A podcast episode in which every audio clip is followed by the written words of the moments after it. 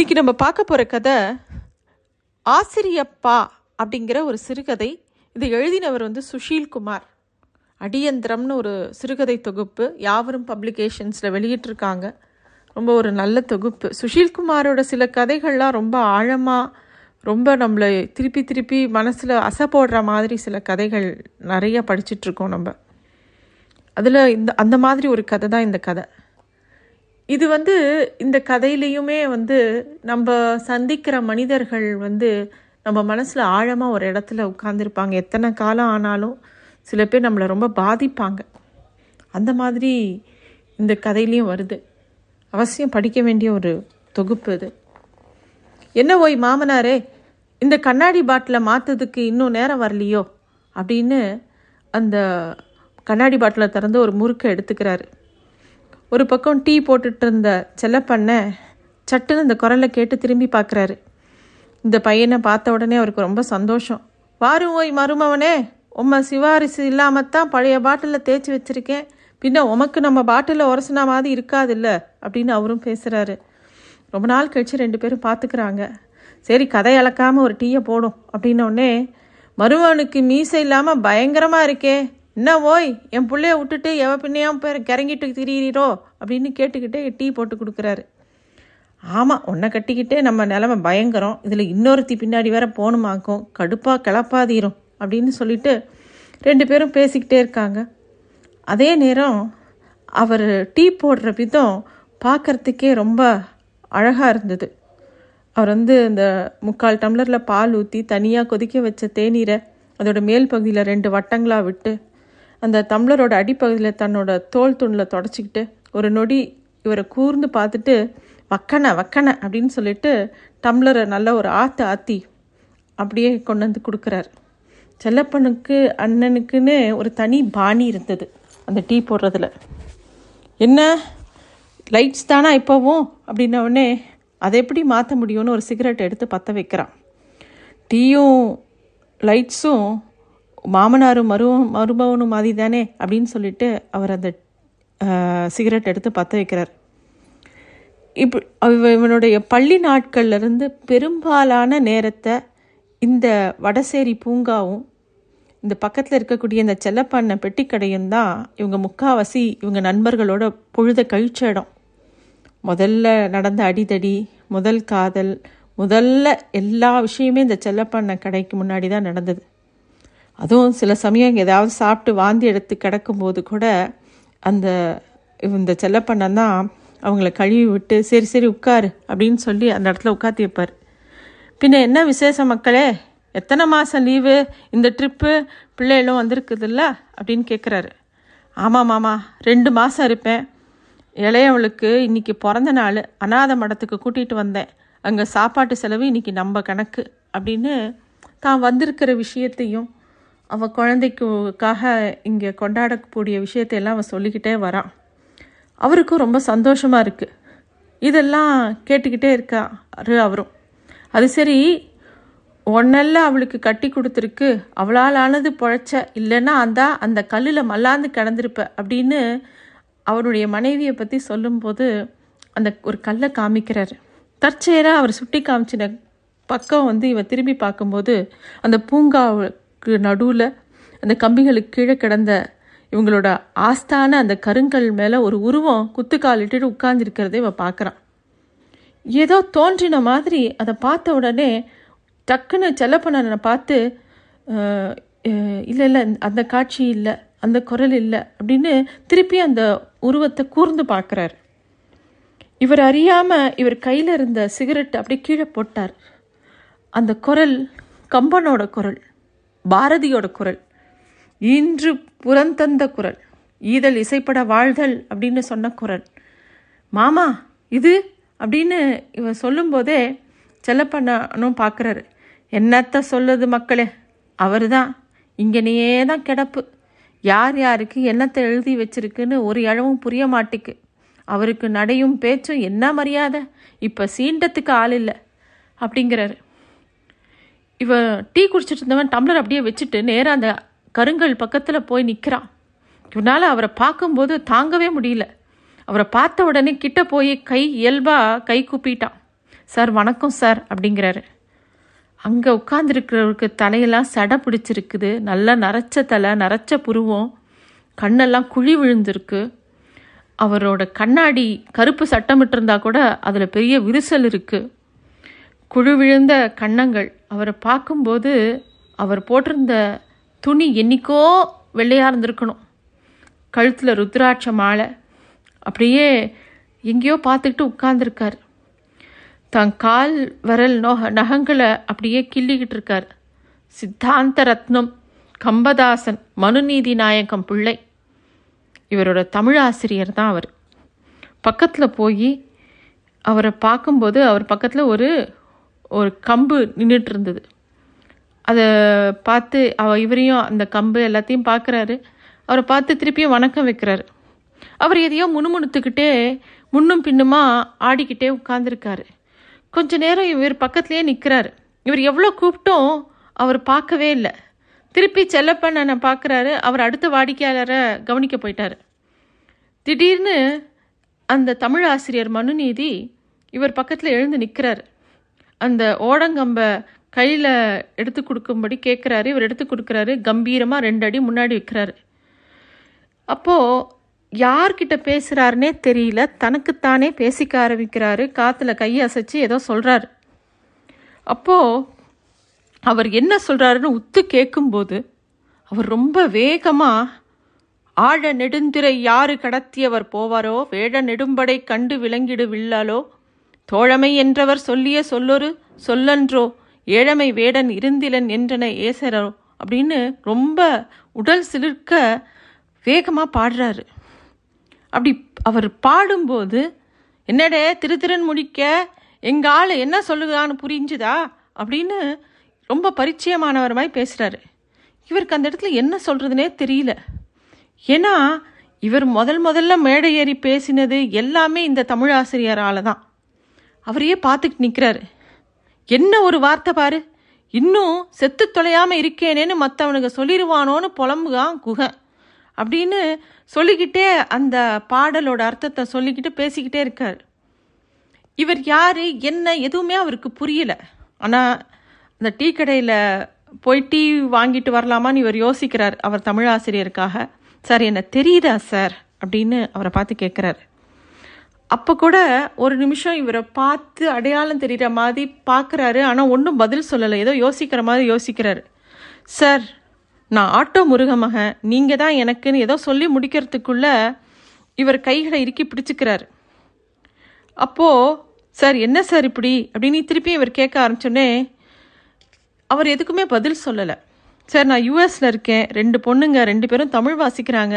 Sir இப்போ பாரதியார் பாடல்கள்லாம் படிக்கிறாங்க. அப்படின்னு சொல்லும்போது அதுக்கும் அவர் எதுவும் சொல்லாமல் இவர் கையை பிடிச்சிக்கிட்டே நிற்கிறார் மெதுவாக அவருடைய தலை மட்டும் ஆடிக்கிட்டே இருந்தது. இவர் பேசுறதெல்லாம் அவருக்கு புரியுதா புரியலையா? எதுவும் தெரியல. பாரதி பாரதி ஆமாம் சென்றதினி மீளாது மூடரே நீர் எப்போதும் சென்றதையே சிந்தை செய்து கொன்றிழைக்கும் கவலையெனும் குழியில் வீழ்ந்து குமையாதீர் அப்படின்னு அதை சொல்லும்போது கூட என்ன திமிரு என்ன ஆணவம் பத்தியா? மற்றவன் எல்லாத்தையும் மூடரேன்னு சொல்லுகான் பாரு. அவன் இருக்க இடம் அப்படியாக்கும். கொன்றிழைக்கும் கவலைங்காம் பாத்தியா? நம்ம க நம்மளை தானே அவனை கொன்னோம் மானங்கெட்ட பயலுக அப்படின்னு சொல்லி அப்படியே கத்துறாரு. இவர் பேசும்போது அந்த மாதிரி சொல்லும்போது ஒரு மாதிரி கம்பீரமாக உட்காந்துருக்காரு மனுநீதி சார். அவர் தமிழாசிரியர் இல்லையா? அந்த கம்பீரம் அவருக்கு இருந்தது. சார் வாங்க சார் ஒரு டீ சாப்பிடுவோம். அப்படின்னு இவர் கேட்கும்போது கூட அதை கவனிக்கிற மாதிரியே இல்லை. சரி சாருக்கு ஒரு டீ வாங்கிட்டு வருவோம்னு சொல்லிட்டு இவர் செல்லப்பண்ணம் கடை வரைக்கும் போகிறார் அப்படி போகும்போது இவர் மனசில் அவரோட தமிழ் ஆசிரியரை பல நினைவுகள் வருது.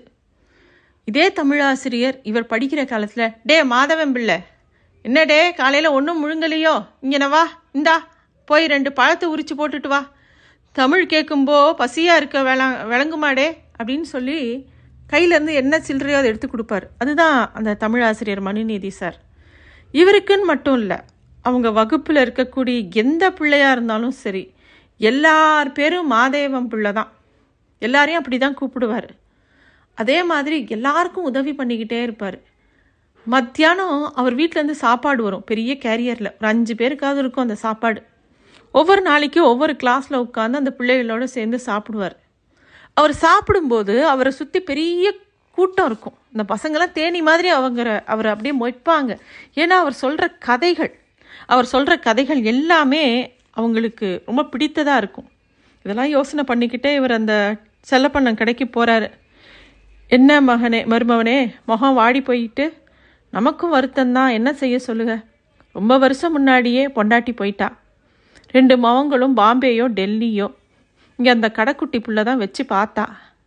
பின்ன ரிட்டையர்மெண்ட் ஆன பிறகு கொஞ்ச நாளைக்கு ஆளை வெளியில் காணலை. சாருக்கு வேணா சாய் கொடுக்குறியா கட்டாஞ்சாய் கொடுக்குறியா அப்படின்னு சொல்லிட்டு இவர் அப்படியே பிரமிச்சு நிற்கிறாரு என்ன சொல்கிறதுனே தெரியல. இந்த கதையெல்லாம் செல்லப்பண்ண சொல்ல சொல்ல இவரால் ஜீரணிச்சிக்கவே முடியல. மனுநீதி சார் அப்படின்னாலே அந்த தமிழாசிரியரை நினைச்சாலே வெள்ளை வேட்டியும் வெள்ளை சட்டையும் தான் ஞாபகத்துக்கு வரும். அந்த வெள்ளை உடை வந்து ஒரு அசாதாரணமாக இருக்கும். அதில் ஒரு துளி அழு அழுக்கு கூட இருக்காது. அவருக்கு வந்து ஒரு செவந்த பேனாவை அந்த பாக்கெட்டில் சொருகிட்டு வகுப்பில் நுழையும் போதே வாசலில் அவர் செருப்பை நிதானமாக கழட்டி போட்டுட்டு அவர் பண்ணக்கூடிய எல்லா வேலையுமே ரொம்ப நேர்த்தியாக இருக்கும். பாரதியார் கவிதைகள் புத்தகத்தை எப்பயும் கையில் வச்சுருப்பார். அவர் கிட்ட வந்து ஒரு மூக்குப்பொடி டப்பா இருக்கும் வெள்ளியில். அவர் வந்து எப்போவுமே ஒரு ஸ்கூட்டரில் தான் வர்றாரு பஜாஜ் சேட்டக் ஸ்கூட்டரில் அவர் வரும்போதே எல்லாரும் ஒதுங்கி வணங்கி வழிவிடுறத பார்க்க முடியும். ஏதோ ஒரு பேரரசன் உள்ளே வர மாதிரி வருவார். ஒரு நாள் அவரோட பின்னிருக்கையில் உட்காந்துட்டு இவர் போகும்போது அவர் நண்பர்கள் எல்லாருக்குமே ரொம்ப ஆசையாக இருந்தது அதை பார்க்க. சரியாக எப்பயுமே வகுப்பில் இருபது நிமிஷம்தான் கிளாஸ் எடுப்பார். அதுக்குள்ளேயே எல்லாரையும் அப்படியே ஒரு நெகிழ்ச்சியாக பண்ணிடுவார். நெகிழ்ச்சியும் எழு எழுச்சியும் தாண்டி ஒரு மாதிரி அவரோட வார்த்தைகளுக்கு எல்லாரும் கட்டுண்டு இருப்பாங்க. அவருக்கு வந்து ஒரு கருப்பு சட்டமிட்ட ஒரு மூக்கு கண்ணாடி தான் போட்டிருப்பாரு. எப்பயும் ஒரு புன்னகையோடயே இருப்பார். என்னடே நம்ம ஆளுக எப்பேற்பட்டவனுங்க பார்த்தியாடே தொடையை அறுத்து வச்சிருக்கான் அவத்தன் தனக்கு தேரை ஒரு செடிக்காக சுட்டி விட்டு கொடுத்துருக்கான் அவத்தன் இன்னொருத்தன் இதெல்லாம் சும்மா பெருமைக்கு சொல்லதில்ல பார்த்துக்க இப்படியாக்கும் வாழ்ந்திருக்கானுங்க. சும்மா மீன் கறிக்கும் அவி அவியலுக்கும் அலையறதில்ல. மாதேவன் புள்ள பிறந்தான் அப்படி வாழ்ந்தான்னு இருக்கணும் என்ன? அப்படின்னு சொல்லி அவர் சொல்லும்போது மயிர் நீப்பின் வாழா கவரிமான் மாதிரி புரிஞ்சுதாடே? அப்படின்னு சொல்லுவார்.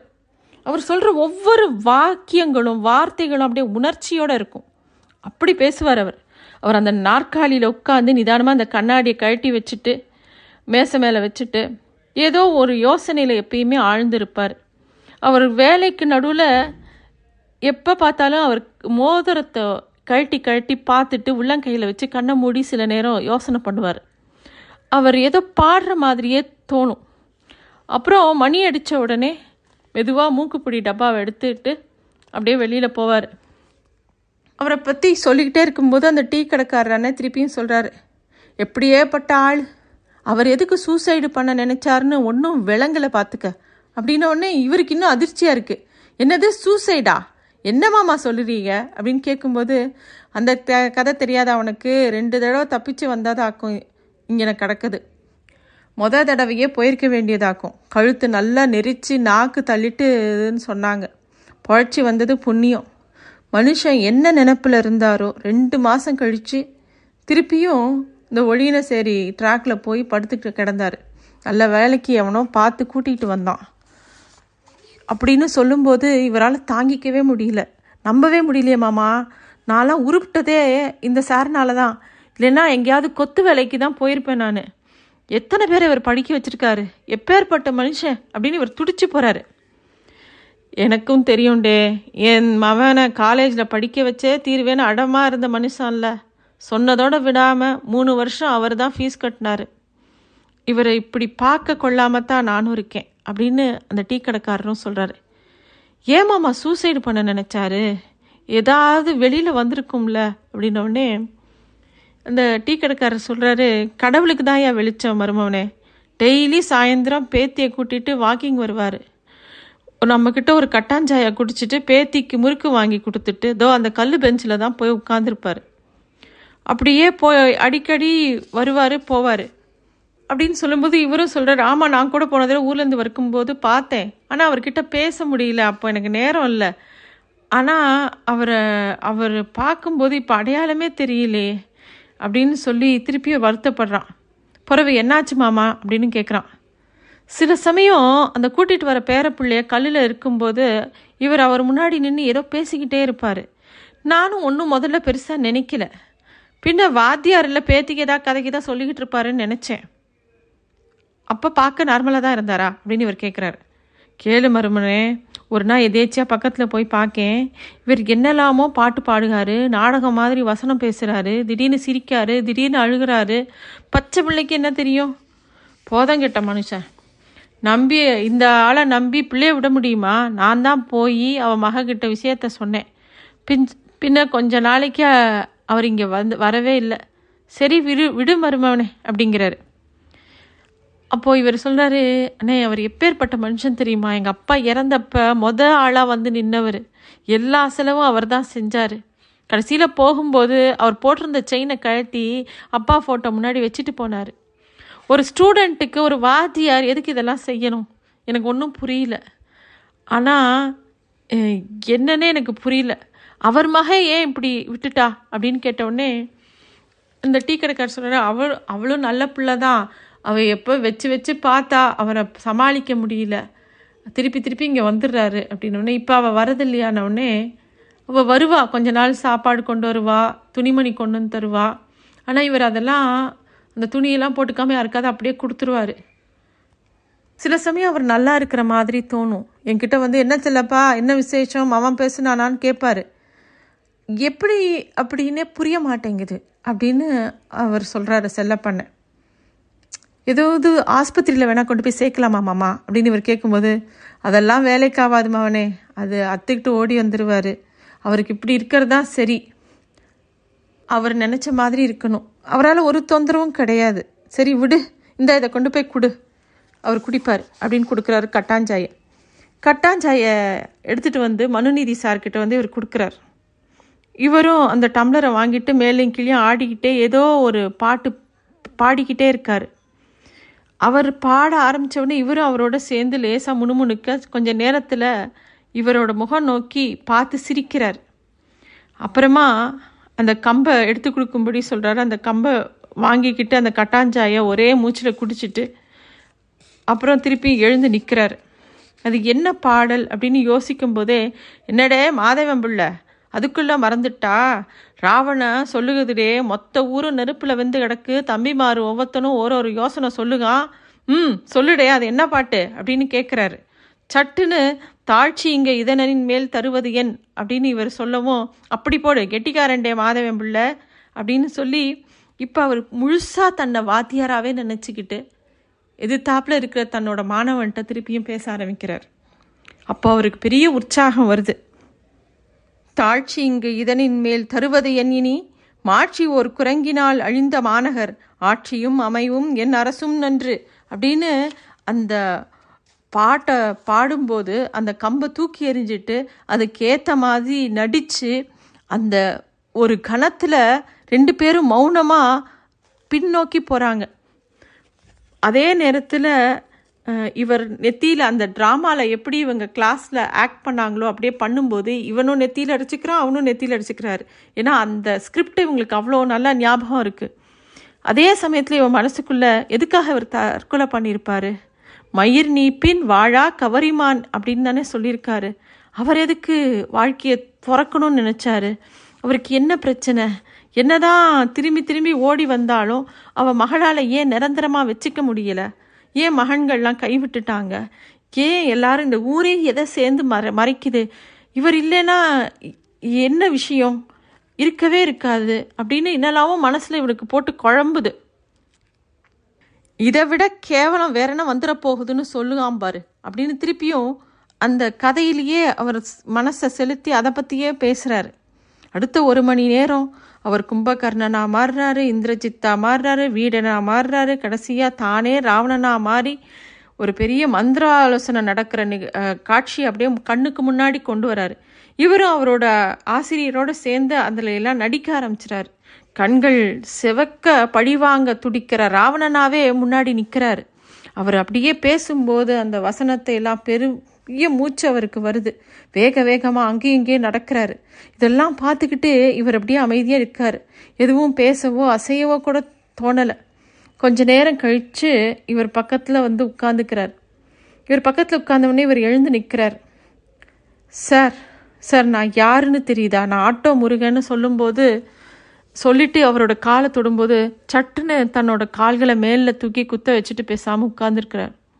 கொஞ்சம் கணங்கள் அவ அசைவே இல்லாமல் உட்கார்ந்துருக்கார். இவரும் அவர் முன்னாடி எந்த சிந்தனையும் இல்லாமல் நின்றுக்கிட்டே இருக்கார். இவங்களுக்குள்ள அறியாமல் ஒருத்தருக்கொத்தர் யாருன்னு தெரியுது. இவருக்கு அப்படியே அழுகிய துக்கமும் வருது. தன்னோட ஆசிரியர் தன்னை உருவாக்கின ஒரு ஆசிரியரோட நிலைமையை பார்க்கும்போது என்ன பண்ணுறதுனே தெரியல. சட்டுன்னு திரும்பி நடக்கும்போது தம்பி தம்பி அப்படின்னு கூப்பிட்றாரு மனுநீதி சார். அவர் கேட்ட கூப்பிட்ட உடனே திரும்பி அவர் பக்கத்தில் போகிறார் இவர். சார் சொல்லுங்கள் சார் அப்படின்னு. தம்பி ஒன்றும் நினைக்காதீங்கோ. ஒரு இரநூறுவா இருக்குமா? அப்படின்னோடனே இவருக்கு அப்படியே திணறி போகுது சார் அப்படின்னோடனே தம்பி இரநூறு தந்தா போதும். அது ஒரு பிள்ளைக்கு ஃபீஸ் கட்டணும் பார்த்துக்கோ நான் எங்கே வச்சேன்னு மறந்து போச்சு கேட்டியா? அப்படின்னு சொன்னவர் திருப்பி ஆட ஆரம்பிக்கிறார். இவர் அப்படியே அழுதுட்டு யோசிச்சுட்டு தான் எடுத்து நீட்டின ரூபா நோட்டுகளை கூட வாங்கிறதுக்கு அவரோட கையை நீட்டலை. இந்த கதை ஒரு ஆசிரியர் மாணவர்கள் மேலே வச்சிருந்த ஒரு அன்பையும் அவர் ரிட்டையர் ஆன அப்புறம் அதை அவரால் அக்செப்ட் பண்ணிக்க முடியாத ஒரு நிலையும் எத்தனையோ பேருக்கு அவர் பாடம் சொல்லி கொடுத்த நினைவுகள்லேயே அவரோட காலத்தை போக்குறார். அப்படி தான் நான் இந்த கதையை பார்க்குறேன். நன்றி.